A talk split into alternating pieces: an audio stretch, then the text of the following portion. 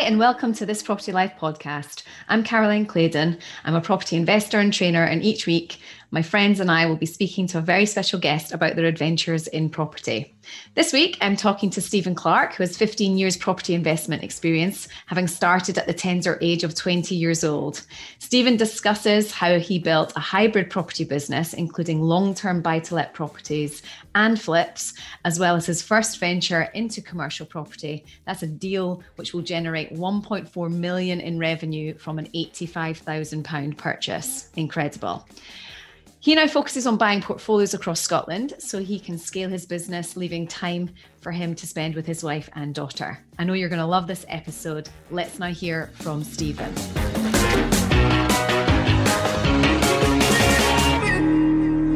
Okay, today we are joined by the phenomenal Stephen Clark, who uh, has been in property for 15 years. And he's just told me he's about to buy a property for £85,000, a commercial property that's going to turn over roughly around 1.4 million. So I'm pretty sure we'll have got everyone's attention now, Stephen. Talk us through that deal 85 grand purchase. You've managed to you've managed to squeeze stuff out of me already. We've hardly even chat. Uh, started talking. Um, yeah, so I'm looking at a, a commercial building at the moment, uh, first commercial project, but basically it's the same principles and strategies as normal residential property. Um, so I've agreed a purchase price of 85,000. I've looked at a couple of ways of maximising the revenue of the building, and one of them could be a turnover of 1.4 million. Um, so yeah, I'm quite excited about the, the, this, this project. Yeah. Incredible. So what what's the strategy? How are you going to squeeze all of that revenue out of a property that's cost you 85k? So just basically trying to maximise the revenue from the building. Um, my original plan was to um, create a strategy like a good friend of ours, um, Jerry Alexander, uses multiple, you know, commercial multiple occupancy, and that was my original plan. And when I started looking at multiple ways to to subdivide the building and just maximise the revenue off this building, it's a seven thousand square feet building. Um, it used to be an old library community hall. So it's one of these buildings, these problem buildings that no one really knows what to do with. It. You know, it doesn't really kind of tick the the a, commercial residential doesn't really tick quite a traditional commercial investment. So really just trying to figure out the best way to maximize it. And then I've kind of stumbled across the um, having as a nursery. So it's right next to a primary school, and there's 550 kids at this primary school, and these kids at some point were, you know, zero to one, one to two, three, four. So you know, there's got to be a, a, target market for that, and there is. There's only one other nursery in this area. Um, so yeah, I started looking at the numbers and, and, the regulations around what how many kids per square meter and how many how many staffing per child and stuff like that, and just looking at how you can maximise the building. And I didn't go all the way. I kept a third of the building separate at, uh, separate from this, and the turnover of these amount of kids that you can kind of occupy this space is 1.4 million. Um, obviously minus the cost and expenses, but yeah, it's quite it's quite an interesting project to be delving into. And other exits that you could potentially use that property for if you don't go down the nursery route. What what other options are you looking at? Um, my original plan was to kind of uh, keep it as a wellness centre. So I've always done martial arts since I was four or five year old, and we've, we've obviously their own gyms and academies. Myself, my brother, my, my dad, and uh, we've always struggled to rent spaces like matted spaces, dance spaces, stuff like that. And so yeah, so the original plan was to kind of make a community based building, have it based on you know dance classes, gymnastic classes, kids taekwondo, karate, whatever it was, and and separate the spaces into uses like that. And there's a bit at the back that could be separated into smaller individual units that could be used as hair and beauty, makeup, nails, all that kind of treatment center. So basically, be a wellness center um, all in one. But obviously, with that, you're going to have probably know, 12 to 14 different tenants that all pay an income. So, yeah, but a, a bit of a property strategy, but yeah, slightly slightly unique. So this is your first uh, dipping your toe into commercial, and you're not going small. You're going, you know, for the big stuff. So that's good. That's. I feel uh, like I'm going small. It's a small purchase price. I mean, the, the, the risk for me isn't huge. Um, I, I still feel like I'm shitting myself because it's a, it's a complete comfort zone stretcher because I haven't done commercial. So there's definitely going to be lessons learned. Um, on, are you using finance? Are you using finance to buy it? Or are you putting your own cash into it? No, I'm going to put my own cash into it. Usually, I would usually I would raise raise private investor and angel finance for my own uh, residential developments and investments, but I just feel, you know, I can go to an angel investor easily and, and, and, and take their money, do it my projects, put it in my investment, whatever I'm doing. And I'm, I'm so confident in my exits, my end value, my renovation cost. I've done it for so many years. But yeah. with commercial, I'm, I'm totally not. And I wouldn't want to slightly risk anybody else's money and I'd fit to do it my own money and then I'm not tied to anyone else, any joint ventures, any any other angel finance. I can figure it out myself, prove the model. If the model works, brilliant. If it doesn't quite, then I'm pretty sure I can still exit this building and not lose money, which is always the, the number one priority is figuring out who we don't lose money. Yeah, exactly. All right. So first step into commercial. So talk us through how um, you got to this point now. You've been in property for 15 years. Has that been a smooth journey for you? Definitely not. Um, probably what, what they say, kind of 10 years of fucking up and maybe five years of getting it right. Yeah, 10 years as a hobby or an amateur yeah. and then five years as a professional. Yeah, something that's, like that. That sounds about right. But even as a professional, probably still messing it up a lot of the time and, and figuring it out. But yeah, um, it's never been smooth. I, I, feel like I've always got it slightly muddled up. Um, I bought my first ones in 2006, refinanced the, the flat. I think it was only 20 at the time, it was 2021 uh, refinanced the flat, bought a three bed house, and then the market crashed in 2008. So I kind of went into negative equity quite quickly. And to build myself out of the hole, I started flipping properties um, throughout the recession. Now, if you looked at that as a strategy, you bought you bought wrong 2006, 2008, where you helped you're holding, and you flipped wrong when you probably should have been holding because I bought them, I was buying them at you know rock bottom repossessed prices you know, for instance, I've, I've done a lot of three ex council houses um, local to where I am in, in, in Fife in Scotland. And the purchase price was probably around, I think I got one sums for 54 grand to around maybe 60, 7, 68 grand. These properties are all, all now worth, you know, 125, 130 grand. So if I'd held all these ones that I'd flipped, I probably would have a lot better portfolio and it would have been a nicer portfolio as well. But um, yeah, I certainly feel like it's went all back to front and even then building up the portfolio and then Section 24 coming back in and trying to get rid of some of your personal name and building back in a company. It just feels like it's all just been in a big muddle. But I think I'm starting to get it right. Yeah, no, you are. I mean, look, if you're starting in property at 2021, you're, you know, miles ahead of most people. You've got mean, enough time to fuck up, haven't you? Yeah, and recover, and recover. Um, yeah. So your background's oil, oil and gas. That's right, yeah. So for 10 years um, of doing your property stuff, you were in a job the whole time? Because a lot of people who are going to be listening are going to think that they don't have time because of their job or they've got, you know, kids at, at home or whatever it is. Um, how did you manage your time with the, the job and the portfolio? Yeah, absolutely. Um, 2006 to 2016, when I quit my job, I worked in the oil and gas industry um, full time. And apart from that, I also ran my own martial arts um, academy on the side. I was competing heavily in martial arts as well. So yeah, I was juggling a whole lot while working full time. Um, I didn't have a family at that time, so so that took a bit of the, the stress off. Um, but yeah, I, I, I, ran it through a job, which just putting in hours, putting in the time. You know, getting getting viewings in your lunch hour, doing yeah. your due diligence in your lunch break. You know, ordering materials on your you know after hours. I, I worked in um, I worked in a, a manufacturing plant for the what until about 2011, 2012, and um, I was on shifts a lot. So I'd be doing a day shift and going home and doing another batch shift on the house, or doing a night shift and then get you know getting three, four hours sleep and getting up and doing a, shift on the house before uh, before going to work. So just squeezing in hours, just putting in hours, and it, and it is and it does require a lot of hard work to start with when you're when you're building, especially when you're you're getting things like 2008 recession and trying to recover from it flip properties to build up a pot again it does does take a lot of time and effort. But we've all got the same 24 hours in a day. It just depends on what you want to you put into it to get out of it. So what was driving you then? Because everything you've just said is exactly what people would use as an excuse not to to do something, as in working shifts and you know the martial arts stuff and all of that. They don't have the time or the energy.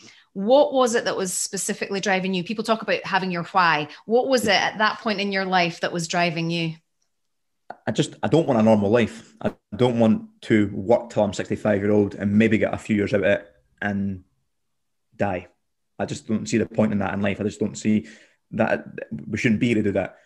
And I've always had this kind of drive that you know. I remember I remember you know starting as my apprenticeship in um, oil, oil and gas company, and there were there was you know, people that would, I that's you here for another 40 years, son, and I'd be like, no, I'm going to be out here by the time I'm 30 40, I think it was 40, I said to them, and yeah, yeah, we all start off with that good intention. I'm like, fucking no. I've got this firm belief that I am out of here, and, and I knew it. And I was. I, I quit my job when I was I think 31 or 32.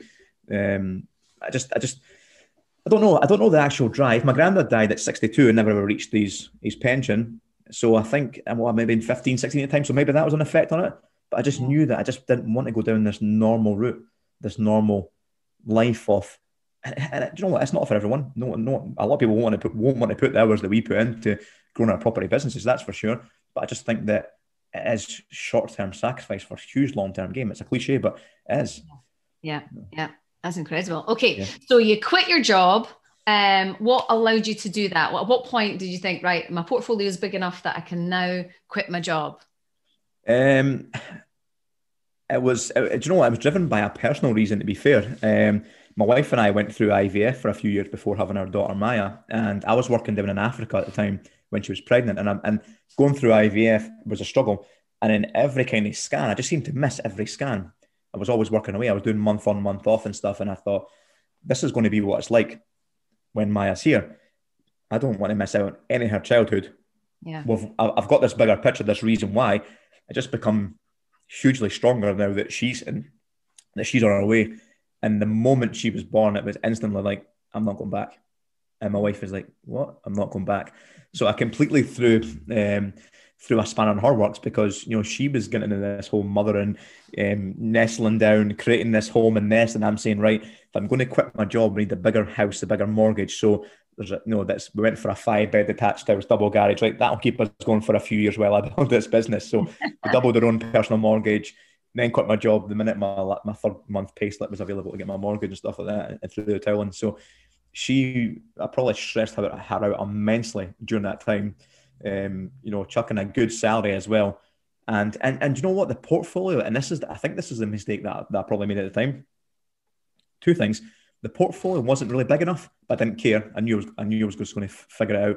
Um, and the reason why is, but clause, you know, 24, section 24 kind of came into effect or was coming into effect. And I, and I, so I started selling off shitty bits of the portfolio. I don't like that. I don't like that. We'll get rid of that one. Some was in Kelly's name and stuff. We'll just sell these ones off. So I'd reduced it down during quitting and the kind of couple of years after quitting my job. So I, I got what I got less, and then um, I think the biggest mistake I made quitting one, the cash flow wasn't quite enough to sustain the lifestyle I was used to, and the other one was I, I left my job with money. And I think this was my biggest mistake. And a lot of people think, why the fuck would you not want money in your bank to be doing a property business? and it didn't make me resourceful enough. I was comfortable. I'd got a redundancy package from my work. I'd just sold, a, I think, one or two properties in the portfolio. I'd just sold a flip. I had money in the bank, and I did. I quit with this. Great, oh yes, I'm going full time in property. This is what I love doing. My daughter's here. I'm going to enjoy her childhood, and I'm going to, you know, all this shit. And I didn't. I didn't see. I didn't. I didn't hustle enough. I didn't. My back wasn't against the wall. So for the first, you know, two, two and a bit years, yeah, that, that's that's flipped some properties, flipped some properties with a joint venture partner, and we flipped a lot of properties, and it just kind of got us by. But I didn't. I think the hustle wasn't there because there was money in the bank, and I knew that I didn't need to focus on cash flow. Um, so so now I do. I kind of focus more on the short, medium, and long term yeah. strategy in property, which I never ever did before. I always had a job, I always had a career, I always had side hustles, I always had flips in the go. I didn't need to worry about the portfolio performance on the cash flow because well, I've already got a job the minute you quit that job and that income comes in, that's the short term cash flow going. The, the I always had flips on the go. So the medium, I see that as medium term cash flow. It's not quite, you can't quite get it quickly, but it isn't as long as the passive income of a built up, you know, buy to let portfolio for creating long term wealth. And obviously you're you're building up assets. I love building up assets, but that's very much long term. It's a long term goal. And I've always held the assets with the intention of you know, paying down the like reconciling the debt, building up that the assets, reconciling the debt, paying down the debt, getting it to a decent level, and then that was the long term plan. Yeah. But when you quit your job and you lived on a couple of flips and you dipped into the portfolio fund and nothing ever, nothing built up. The funds didn't build up. The portfolio slush fund didn't build up, and you didn't have the cash flow. So I felt like for the first two, two and a half years, I kind of just messed up all over again. To be fair. But it, it's it's an education in itself, isn't it? By being out there doing it and because property is not just the bricks and mortar it's you've got to have a bit of a business head on you. And and that's not something that just happens overnight. Like you've just talked about cash flow medium short term yeah. medium long. You know that that's that's you know financial education that's business stuff. Yeah completely. And that's and that is what i lacked. You know quitting in 2016 i knew exactly how to do properties. I've flipped God, God knows how many properties, countless properties. The portfolio was decent enough, but I didn't understand business. I didn't have a clue about cash flow. Didn't have a clue because my, my job paid my salary every month.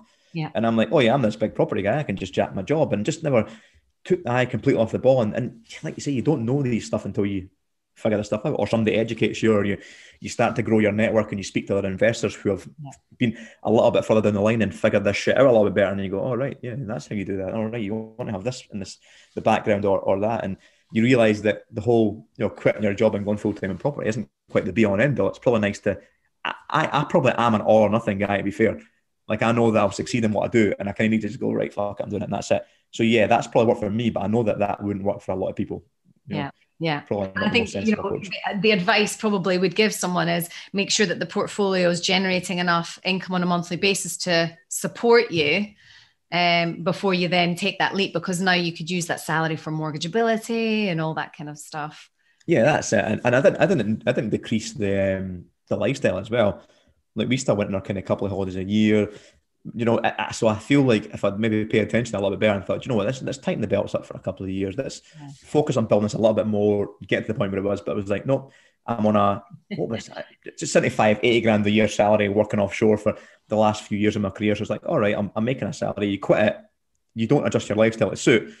And then you're going, oh shit, wonder why this pot's just kind of dwindling away slowly, slowly, slowly. You're like, all oh, right, that's why.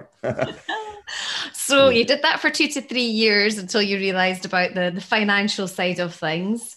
Um, flips as a main a main strategy for you? Um, I kind of I, I, like doing both. I like doing flips and um, building up the portfolio. I really like acquiring assets, but the people that think that you know property can get a build this assets that's passive and it's easy. It's a it's a long term thing. It's a it's a long term goal for me, and I feel like if if you quit a, a 70 grand a year job to build up a portfolio that properties that, that generate 250, 300 pound a month cash so that's going to take you a hell of a long time to replace that income. Yeah. So I think a little hybrid hybrid for me is flipping and adding to the portfolios, and it's kind of always been the case.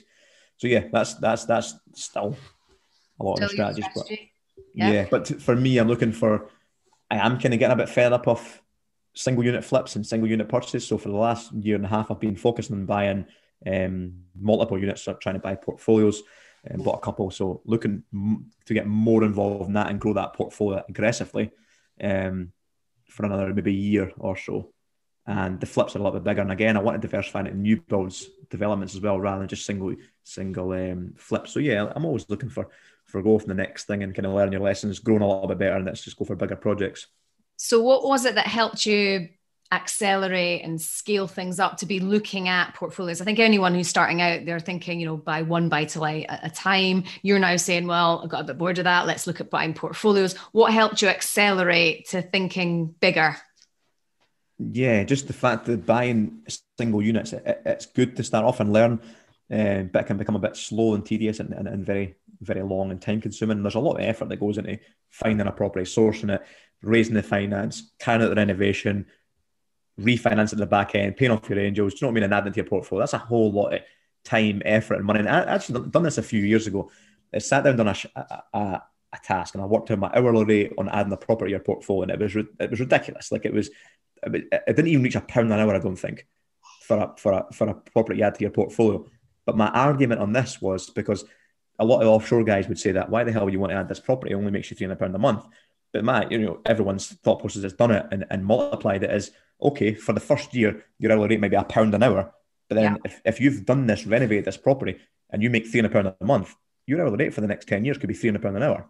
Right. Because you might only look at that the statement from the letting agent once. You know, let's just say you look at it for one one hour a month. You look at the statement from the letting agent, check there's no maintenance issues. All right, check your mortgage, check your rent. Okay, does that take an hour? Probably not. But let's be let's be over egg it and say it takes an hour. So that's that's now going to be three hundred pound an hour going forward from from then onwards, and, it, and it's an asset you own, and it can obviously go up in, in value and get some good capital appreciation over the years as well.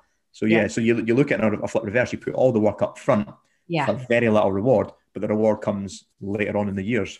That's it. Do the I mm. always say sort of do the work once, get paid for the rest of your life. It's like yeah. you know, put the effort in at the beginning. Whereas people in their jobs, of course, they're putting that effort in every single day, every single month yeah. to get the same paycheck or to get their 10% yeah. increase or whatever it is on, a, on an annual basis. And that's that's the beauty of property as well. If you do that, what's what's the average salary in Carolina? A, a couple of grand a month in the UK? Two? Yeah, the average salary is around 27k a year. Yeah, so you do so you do that six, seven times. That's you got your average salary in the UK. Yeah. That, that takes you two or three years of hard work. Then no, and, and, and anyone can do it. Literally anyone can do it. Everyone thinks that is that requires it does require some knowledge and experience and know how to do it, but it's not difficult. Anyone can do it.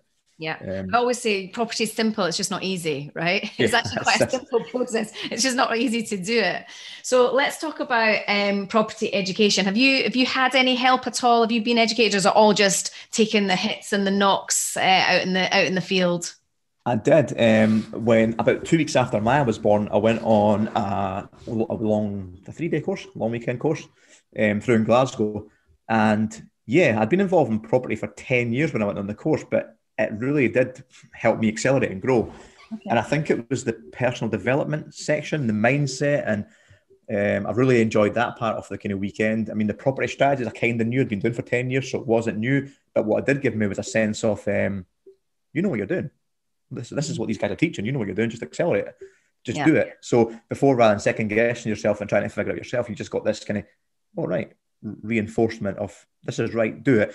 And uh, you know, I learned a couple of strategies that I hadn't known about sourcing properties, and um, um, it opened my eyes up to joint ventures and raise it in private finance a lot better, which kind of helped me accelerate the property business in the last four years. So, yeah, Yeah, yeah. I think the mi- mindset. I, I just see everything as a game, right? And life's a game. Property is just a game within it. And then I think about eighty percent of the property games about your mindset. If you think Yeah. it's going to be hard, or if you think you can't find the money, then that's correct. If you think that there's an abundance of money in deals, then that's correct.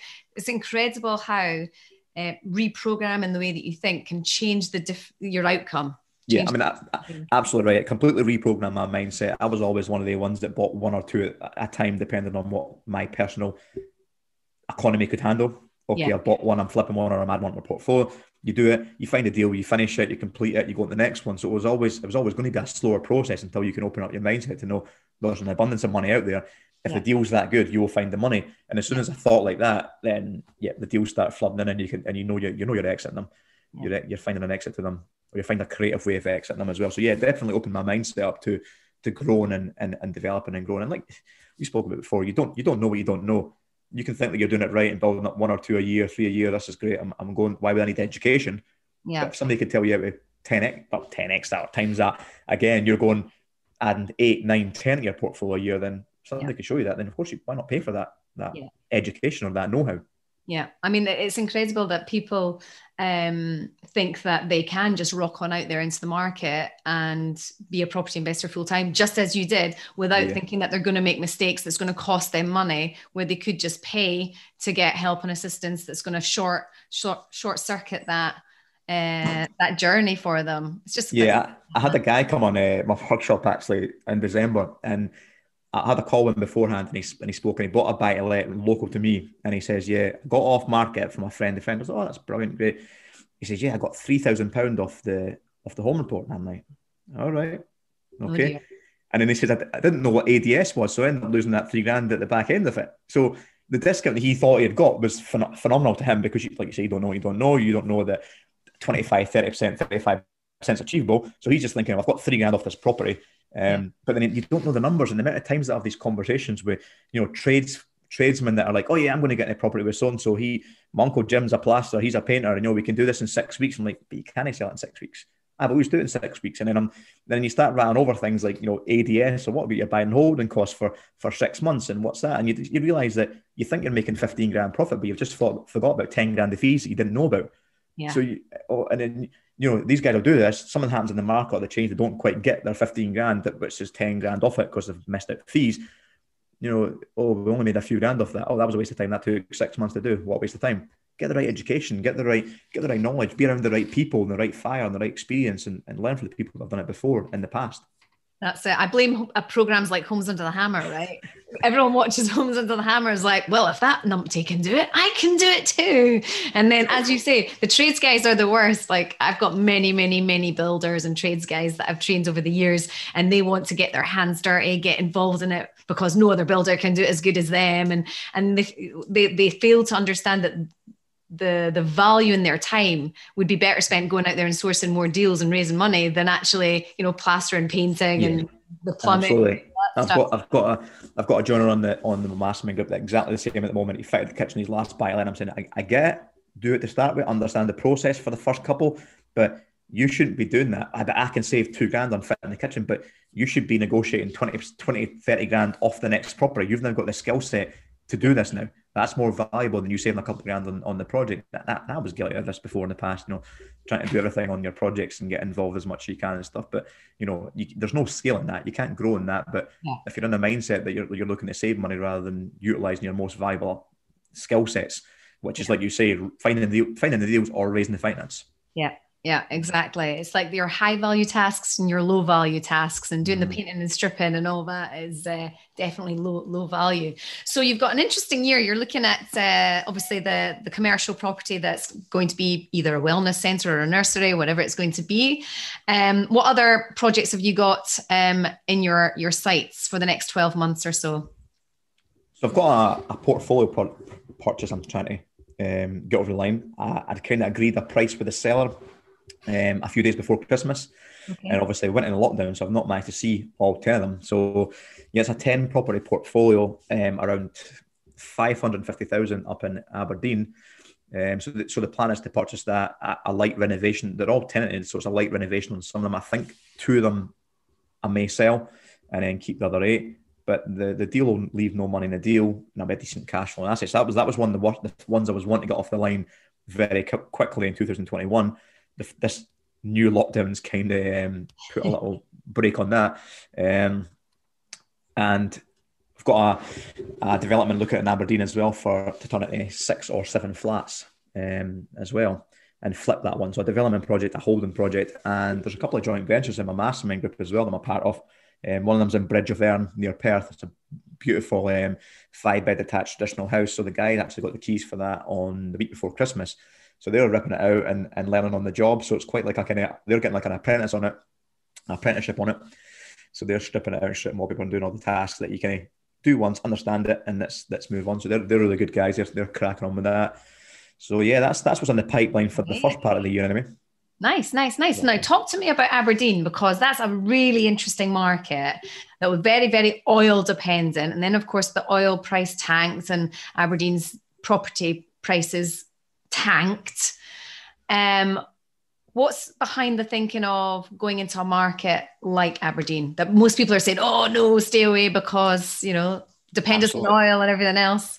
Yeah. So obviously working in the oil and gas industry, I knew Aberdeen quite well. I went to university in Aberdeen, so I know the streets in the area pretty well. Um, so, so yeah. Um, and it fall, and like you say, it completely follows the oil and gas price. So right now in the central belt of Scotland, where most of my investments and developments are, the market is very, very hot. Closing days, you know, yeah, just eh, you know to get to get creative on stuff to hold that has to be off a lot of time that has to be off market. So I was finding I was stuck in a rut for a few a couple of years there where nothing was really getting added to my portfolio um, between probably 2016 and 2018, and it was the numbers just worked for flips. So just kept flipping them. And because you were putting on the market and they were going, you know, no stone left unturned, a high end standard, they were going 10, 15% over the home report, which was already inflated, to be fair. You're, you were just getting the, your survey, like, put a little bit more than that, it's, it's, the market's hot. So each time you're making phenomenal profit off the flips, it didn't make sense to hold them. Yeah. I always felt like the balance wasn't there. Um, so I kept noticing deals in Aberdeen and obviously started researching the area more and just looked at the, the fact that it doesn't follow the UK price index. It's got its own little microeconomy. Yeah. um, in 2016, the, the oil price crashed. So then, since then, the, the property prices have crashed. And, and the first stuff that I picked up in Aberdeen was probably a couple of years ago. Um, was four flats on Union Street. Now, Union Street's like the Princes Street of Edinburgh. It's the main, you know, yeah. the main street, the main city centre. Bang on, I thought, right, let's play it safe. Um, the portfolio was valued at four flats valued at 450 grand, and I got for 255. Lovely. Um, so it's a cracking deal. All the flats, city centre, are very, very, say, played it very, very safe. But I remember at the time looking at property in Aberdeen before the crash, you couldn't find city centre flats like that. You couldn't buy in the street. No one would ever sell them. It just it felt like a, a really good asset. No one would, no one would sell them. They weren't available, you know, and you're picking them up for rock bottom prices now. Um, so yeah, played it very safe for the first purchase, but it was um, it was one of the things as well. You heard about the whole, uh, you know, yeah, you can buy buy portfolios of property and avoid ADS. So this was one of the first ones I tried to do a couple of years ago. You know, I buy this portfolio and then discovered that you know it isn't four properties, it's actually six or more properties that you can that you can put it through as a, a commercial transaction and avoid the ADS and pay a commercial um, rate on it. So I ended up paying, I think I paid 13 or 14 grand on the on the ADS. Uh, but the deal was good. And and then I found an, I found another deal very similar to it. It was next to the university. And this is when my kind of mindset just changed to, do you know what, I'm changing my investment area completely because I'm, I'm, I'm down in the central belt competing with not only professional property investors who are adding their portfolio and flipping, but I'm also competing with amateurs that are yeah. sitting watching too much Homes Under the Hammer and, and yeah. paying way more than I'm ever, ever going to pay. And the agents, you know, that, that I've that I've got a phenomenal relationship with, they don't need to give me properties anymore. They're selling in the market for over the home report. So why do they need to come to me with them? So that was all drying up. And the only ones you could make it really was adding significant value to to do as a flip. So I viewed a property in Dunfermline one day and the agent says, Yep, you know this story, it's, it's going to go to a closing day on Friday, it'll go miles over. And then I viewed a property in Aberdeen that same afternoon, right next to the university entrance. Again, playing it very safe until I really knew the areas and the streets and all the, the little bits and, the, and you know, really known that Goldman areas of Aberdeen. Um, played it very safe, went up to King Street in Aberdeen, and uh, the agent says, Yeah, I'd already done my, my research beforehand. the property had sold five years previous for 100,000. It was on the market for 60 and the agent says, Well, you know the market in Aberdeen, they'll probably take a cheeky offer. And I'm thinking, What, like 40? He's like, Yeah, probably. And I'm thinking, This is where I need to fucking be. Quit pissing about with everyone else in this central belt. I'm going to Aberdeen. Now, don't get me wrong. There's obviously I'm obviously playing in a, a shaky market that's maybe not quite recovered and stuff. So I, I do appreciate the risks. But for me, I'm, I'm adding to my portfolio for the last couple of years in Aberdeen with all money out deals. So the mm. way I see it, uh, there is no risk. I'm, I'm, I'm positively cash flowing. The, the, the, rents are low at the moment as well. So I'm not positively cash flowing huge. I'm cash flowing a couple hundred quid. I think the biggest one's probably 380. Yeah. So they're not huge cash one, But I just think that where in kind of the UK could you say, I'm going to get capital appreciation and stuff I've just bought? And I think it's only really in Aberdeen right now. There we go. There we go. Um, plenty of people I've said, oh, I don't know the market in Aberdeen. You just, you know, because when you say because somebody tried to source me a deal in Aberdeen just after the crash. It was like, this property sold for 350 grand. You can now get it for 100. And I'm like, well, it's only worth 100 then, isn't it? Because it doesn't matter what it used to be worth, because it might never get back to that point, you know, in my five years of owning or 10 years of owning or whatever. And, um, I, and I've seen Aberdeen as a completely long term yeah. for me because what I love about it was when I first kept going there and speaking, I know quite a lot of successful investors in Aberdeen. Yeah. And they're all so scared. They're all completely feared by the, the microeconomy, the market crash, and the oil and gas price, people losing their jobs, now topped up with coronavirus. It's not, it's, it was starting to recover. It's now not because of what's going on. And I'm looking at it going, this just reminds me when I was buying flips back in 2009 and 10. Yeah. Everyone's going, property's never going to be the same again. I'll never recover. And I'm hearing exactly the same stuff in Aberdeen. And I'm thinking, brilliant give me this. When everyone's been fearful, I'll go to it. When everyone's, you know, when everyone's been, yeah. being greedy, run away from it. That that kind of thing. And and the way I'm looking at it is if I can get it cheap enough, I can refinance and get the money back out. Then in ten years' time, if it doubles, grows, brilliant. If it doesn't, I can wait a wee bit longer as well because they're all they're all renovated, they're all tenanted. Um, one of the, one of the things that I will kind of advise people if they're looking at Aberdeen is, which is I sourced quite a lot of properties for other investor friends last year as well. Went during um, lockdown, and what they found it difficult to get their head around as well was in probably most parts of the UK, you can do a light refurb on a on a on a buy to let property and, and and get your money back out, or you know they'll kind of use that term. That's just a rental. I can do a lot less a standard a refurb. You can't in Aberdeen because when I started looking at the properties in Aberdeen, I, I, there was there was I remember this number. There was one thousand and sixty two properties on the on the rental market on on the site I looked at. Wow, thought, is that good? Is that bad? Is that I don't know. So then I looked at cities like Dundee, and there was 38 properties in the rental market, yeah. and I thought, holy shit, this is this is bad. Am I going to buy these assets and can't rent them? So then what I, basically did was almost a flip project renovation. Yeah. I dressed them with nice furniture. I painted all grey. I done the, ki- the kitchen's nice, the bathroom really modern, all black fittings. I done it like a flip project, and they went within a day. They were all gone, and they were going above what we were anticipating we would get for them.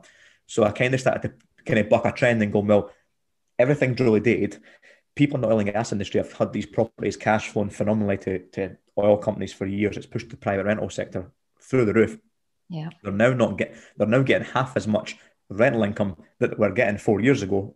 Yeah. And and now they've been told they need to spend 15, 20 grand on it to make it yeah. suitable for the market. They're not wanting to do it. So all these properties are just sitting on the market and it's providing huge opportunities to get them.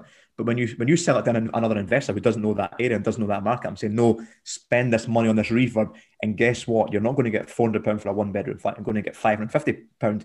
But I'm looking on the market and every other one's four hundred or four two five.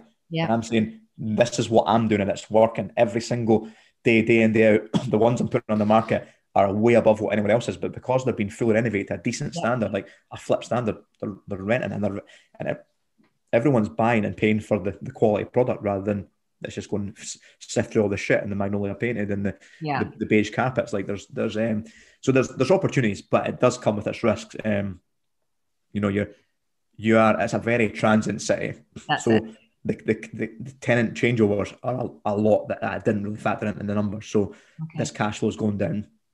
Um, you know, you'd think you maybe get tenants staying for a couple of years. You maybe only getting five, six months. Obviously, coronavirus isn't really helping with that either. Yeah. Wow. Okay.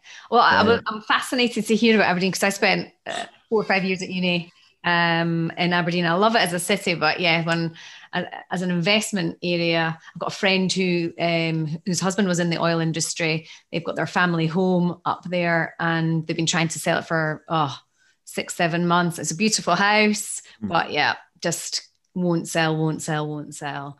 Um, it's, it's nuts because we're all we're all as a property investors, we're all kind of or the experienced property investors. We're looking for this this market dip to come so we can have our heyday again and, yeah. and go and buy stuff cheap. And the way I'm seeing it is I'm just so excited about Aberdeen because it's there. It's there a few years before we're all ready for it. It yeah. just create, it just kind of excites me when I, when I see, you know, when I see the numbers on the flat you're buying it. And I, like you said, your your total example of the the kind of sourcer bringing you that deal.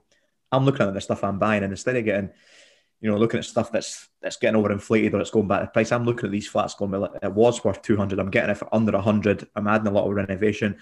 I'm getting my valuation. I'm getting money back out. Could it go back up to 100? I'm doubling my money again, type, or 200. I'm doubling my money again. So is exciting, um, but it, it is it does have its challenges. The cash flow certainly isn't as good. We've been recently as well had a couple of valuations where, and people won't promote this stuff as well. They won't see it, but recently Had a couple of valuations come back where the valuers have came back, but then the lenders then taken fifteen percent off the valuation as well. Yeah, yeah. Um, to factor in for it. So, do you, do you know what? It's some of them have left a few grand in the deal, but again, I don't mind it for the the long term strategy on it. yeah. The stuff I'm, I feel like I'm buying, I'm buying good assets rather than I don't need to sift about and buy shit that's going to that's going to have problem tenants or you know problem areas. I'm buying yeah. kind of quality stuff that I think is going to be good long term assets. So. Well, if you're getting your money out of the deal, then it's it's an infinite return on investment, even if it is only two hundred quid uh, a month. Still an infinite return on investment. It doesn't really matter if it goes up or not. It's yeah. irrelevant. I think of the stuff that I bought uh, back in 2008, 2009 in Cumbernauld, your favorite place. Oh, um, and, and the capital growth has like been zero in the last 10 years hmm. uh, 10 11 yeah i mean it's, it's due a wee capital uh, increase for sure but the stuff cash flow is lovely for me so I, I, don't really care if you make your money when you buy it, it's really irrelevant with the capital growth that's it's only really the the mortgage um, leverage yes. difference that you'd be looking at. And in 25 years' time, a 25 year mortgage, then I'm, I'm very comfortable that we'll be able to refinance it no bother. So I think Aberdeen would be.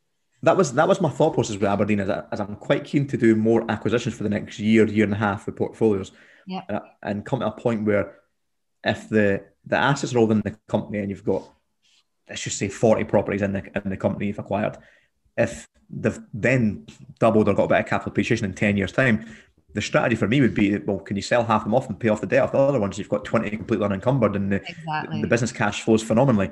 Um, though there's no debt on the business. So there's, there's the flexibility is there for a long term strategy for, for good good wealth accumulation.